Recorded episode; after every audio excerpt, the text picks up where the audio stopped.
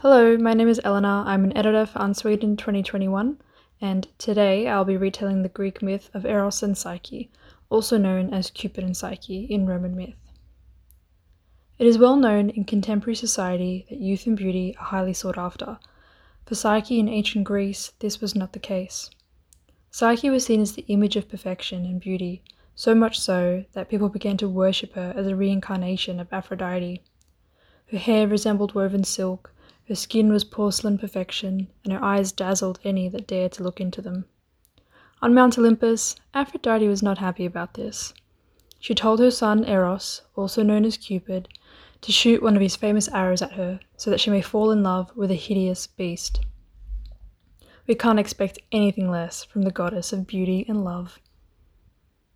Eros fully intended to complete this task, but he was so taken by Psyche's beauty that he accidentally pricked himself with his own arrow, falling madly in love. Back in the mortal realm, Psyche was lonely. People worshipped her from afar, too intimidated by her beauty. Her two sisters lived in jealousy, and her father was worried she would never find a husband. Classic Greek dad. So he went to the oracle of Apollo to ask for guidance. The oracle told him to leave Psyche on a cliff's edge, where she would marry an inhuman winged creature that even the gods feared. Her father drags her to the cliff and abandons her there, so that she may be taken by the monster. So far, Psyche is not having a very fun time.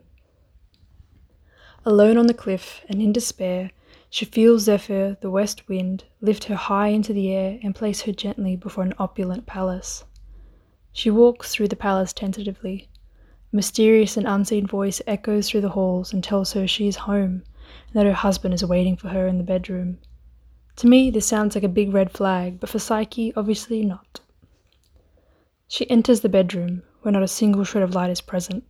She reaches her hands out and finds the smooth and warm skin of a body. His manner is gentle and his words are soft, nothing like the beast she imagined. She asks him who he is, he replies that this is a question he cannot answer, and that if she truly loves him, then who he is shouldn't matter. Again, big red flag, but I digress. She spends her days alone in the palace, taken care of by invisible servants and given every luxury. Night after night, her husband appears in the safety and darkness of their bedroom, and eventually, Psyche falls pregnant. She asks her husband if her sisters may visit, as she is quite isolated and misses her family. Her husband warns that she would, should not trust her sisters and to be careful of their words. Psyche says she will, if he will let them come. Her sisters are brought to the palace by Zephyr and are immediately filled with jealousy of Psyche in her home. They whisper manipulatively in her ear. They tell her she can't trust a man she cannot see. They convince her to hold a flame to his face to reveal his identity.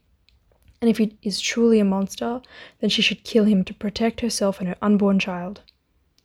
In 2021, this sounds like solid advice, but in this story, not so much. Psyche believes her sisters and waits until her husband is asleep that night before she reveals his identity. In one hand, she holds an, holds an oil lamp, in the other, a dagger for protection. But when she places the lamp over his face, she sees not a hideous monster, but a beautiful sleeping Eros. She is so overcome by his divine beauty that her hand slips and hot oil burns his skin. He wakes up in pain.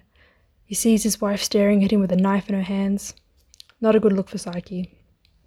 He tells her that he kept his identity a secret because he believed that mortals could not love as gods do, and she has proven him right by breaking his trust. Feeling betrayed by his wife and wounded from the burn, he flies away, leaving Psyche alone. A tad melodramatic, but we are talking about the gods here. Psyche, seeing the error of her ways, searches for her husband, but soon begins to lose hope. She makes her way to the temple of Aphrodite to pray and ask for help. Not the smartest move. Aphrodite offers Psyche a deal that if she completes three impossible tasks, then she may be reunited with Eros. Psyche agrees, willing to do whatever she can to get her husband back, not realizing that Aphrodite is super sneaky and vindictive and is setting her up for failure. The first task is set, and Psyche must organize a pile of seeds by type before the sun rises. She begins but is soon overwhelmed by the task and almost gives up when, in a very Snow White esque fashion, a colony of ants come to her aid and help her sort the seeds. Aphrodite is incensed by her success, so she makes her next task even harder.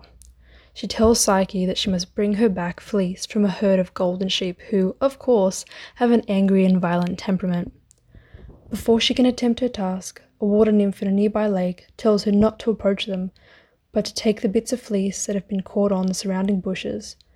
She gathers the fleece and takes it back to Aphrodite, succeeding in her task. By this point, Aphrodite is pretty pissed off. For her final task, she tells Psyche that she must go to the underworld to take a box that has a piece of Persephone's beauty stored inside. Psyche feels hopeless and knows that no one can get in and out of the underworld, except for Orpheus, but that's a whole other hot mess of a story. In a fit of anguish, she makes her way to a high tower to throw herself off. But before she can, the tower whispers the secrets needed to get into the underworld. Super convenient. She must feed Cerberus seed cakes, pay the fare to Charon, and under no circumstances must she open the box. If you've heard about Pandora and her poor impulse control, you can kind of see where this is going.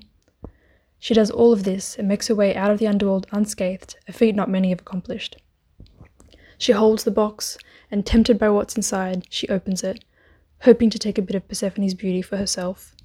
As expected, inside was not beauty, but deathly sleep. She collapses before the temple of Aphrodite, and Eros, who has forgiven her, flies her up to Mount Olympus, where he begs Zeus to bring her back. Zeus is moved by the intensity of their love and agrees. He feeds Psyche ambrosia, the nectar of the gods, and she awakes as an immortal. Aphrodite ceases her torments and respects Psyche, as not many people would risk travelling into the underworld for love. Psyche eventually gives birth to their daughter Hedone, which means pleasure, and unlike most Greek myths, they live happily ever after.